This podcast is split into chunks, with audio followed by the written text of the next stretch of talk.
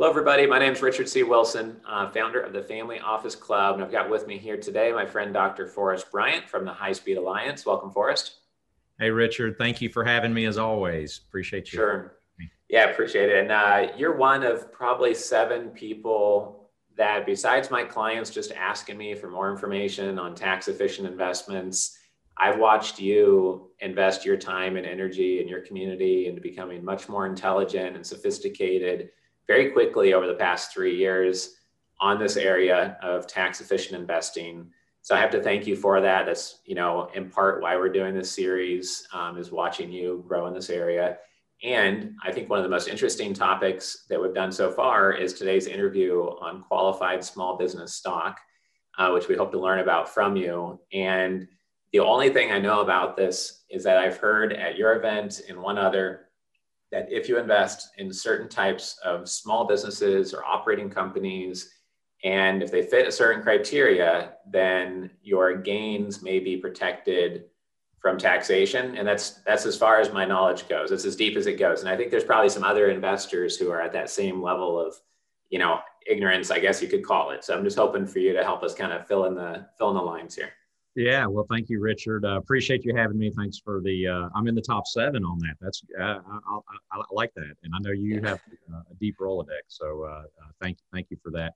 Um, so you know, just I guess a, uh, who, who, who is this important for? So QSBS it stands for Qualified Small Business Stock.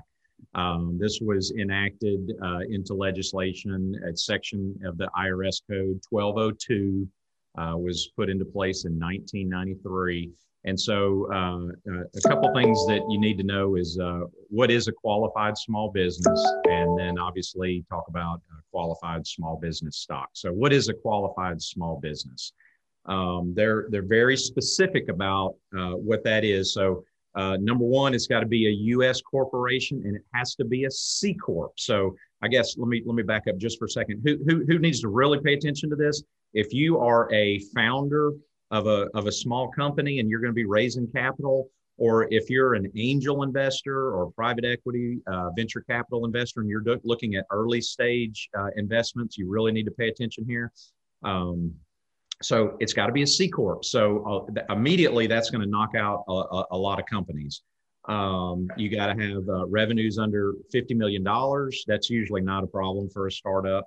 Um, and uh, uh, there are a lot of different types of businesses that do that do qualify uh, for this. So uh, what's what's the magic of this?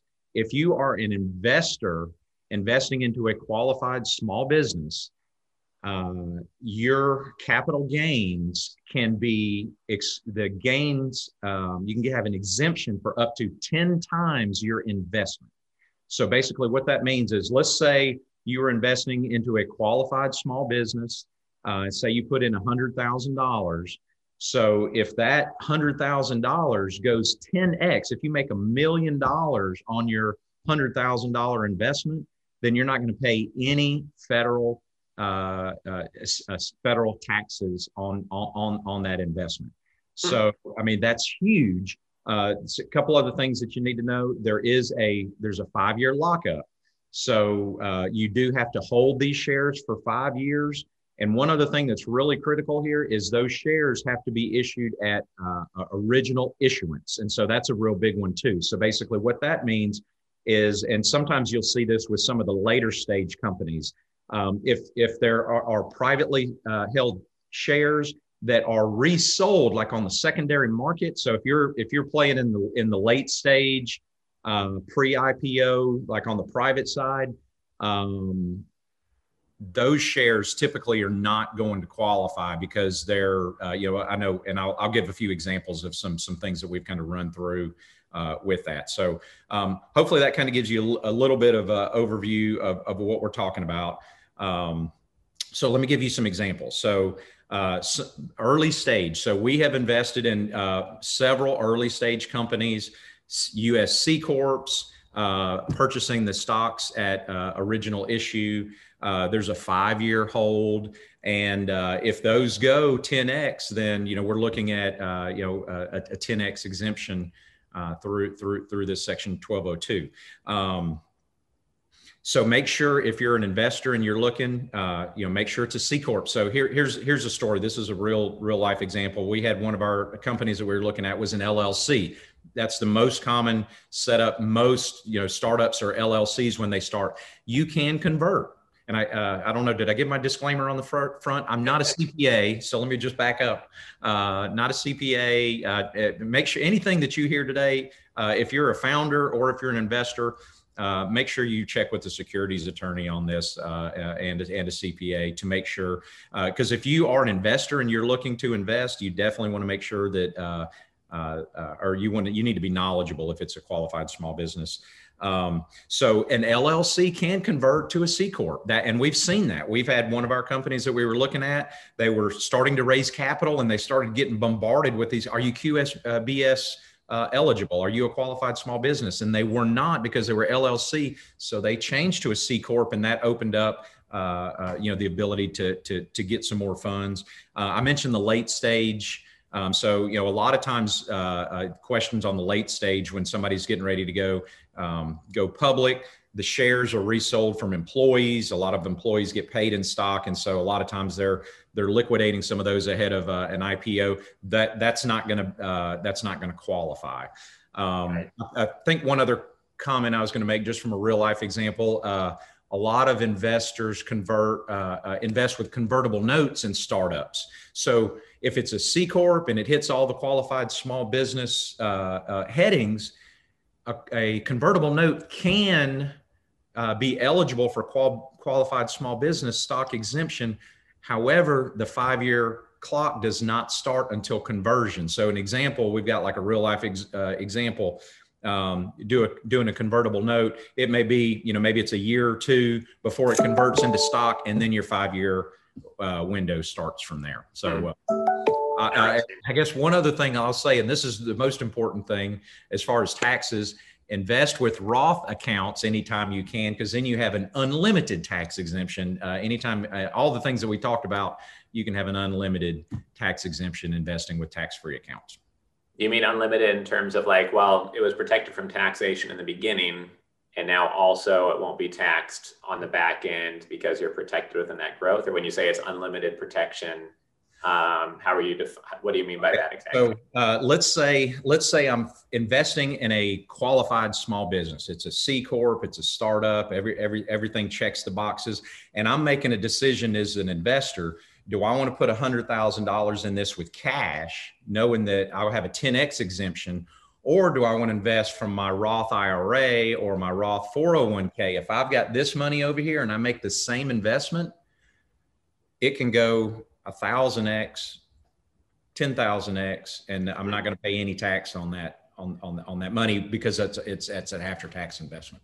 It's interesting. I mean, um, part of me thinks that this could be like potentially abused or used in an un, uh, in a way that wasn't planned in terms of like somebody could start an SPV as a corporation and be like, oh, we're going to buy shares of Tesla within this corporation or share or crypto, or we're going to buy something else that's less risky and it's really an SPV, but it's under this qualified small business stock. Is that disqualified because it's not a traditional operating business? Or is there, can you start a C corporation whose sole business is to invest the assets of its investors through an SPV? Because I, I would guess it would be abused if that was possible. One of one of the stipulations is 80 percent because uh, I, I, mean they they try they're ahead of you.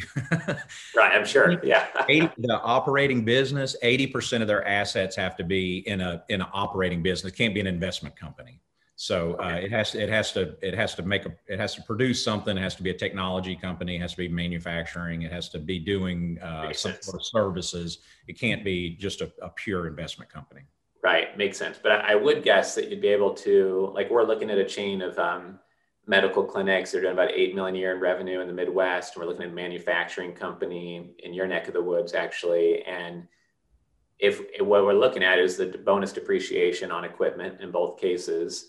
But if you layered this on top of, you know, okay, well, they might need to convert to a C corp before they raise capital, right. and that way it will be an initial offering of shares at that point as they emerge as a C corp but you also combine this with having that bonus depreciation tax write off for investors on the front end but also on the back end, they're protected as long as they hold for five years and et cetera. There's a, an ability to stack a couple of these tax strategies on top of each other still, right?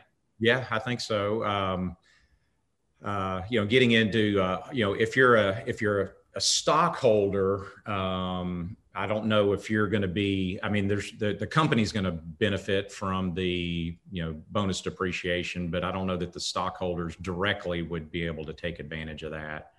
Um, right. But but, the, but they would as far as the uh, you know the company having those. I don't know that they would get the.